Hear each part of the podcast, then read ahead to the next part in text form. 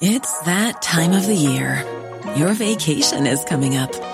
You can already hear the beach waves, feel the warm breeze, relax, and think about work.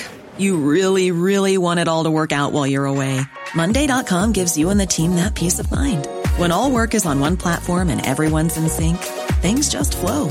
Wherever you are, tap the banner to go to Monday.com.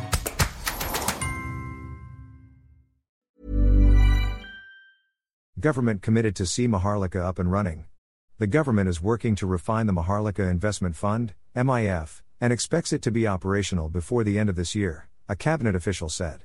Speaking in Saudi Arabia, Finance Secretary Benjamin Diokno said the MIF stands as a cornerstone for financing the infrastructure projects of President Ferdinand R. Marcos Jr.'s administration, which are crucial to achieving sustained and inclusive economic growth. "We are steadfast in our commitment to seeing the fund off and running before the end of 2023, he added. Marcos last week suspended the implementation of the Sovereign Wealth Fund's rules and regulations, citing the need for further study. Executive Secretary Lucas Bersamin, in a memorandum dated October 12, 2023, relayed the order to the Bureau of the Treasury, Land Bank of the Philippines, Land Bank, and the Development Bank of the Philippines, DBP. Approval of Republic Act 11,954, or the Maharlika Investment Fund Act of 2023, came with much controversy, including the speed at which the law was passed and concerns that vital funds would be diverted and possibly mismanaged.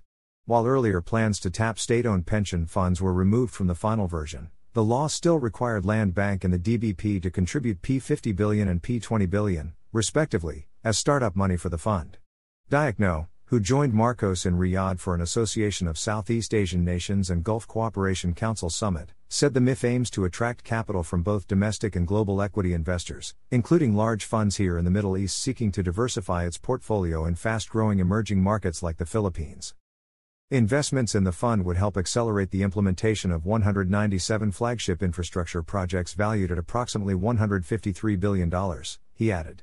In terms of physical infrastructure alone, there are 121 projects valued at around $122 billion and 44 water-related projects worth about $15 billion. The finance chief added that the MIF would open opportunities for environmentally friendly investments, socially responsible fixed-income instruments and advanced technologies like artificial intelligence and cloud computing.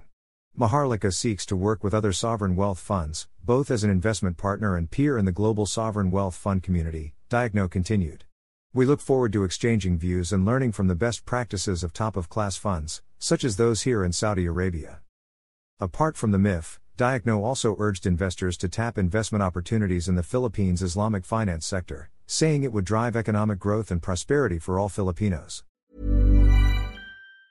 Even on a budget, quality is non-negotiable. That's why Quince is the place to score high-end essentials at 50 to 80% less than similar brands. Get your hands on buttery soft cashmere sweaters from just $60, Italian leather jackets, and so much more. And the best part about Quince, they exclusively partner with factories committed to safe, ethical, and responsible manufacturing. Elevate your style without the elevated price tag with Quince. Go to quince.com/upgrade for free shipping and 365-day returns.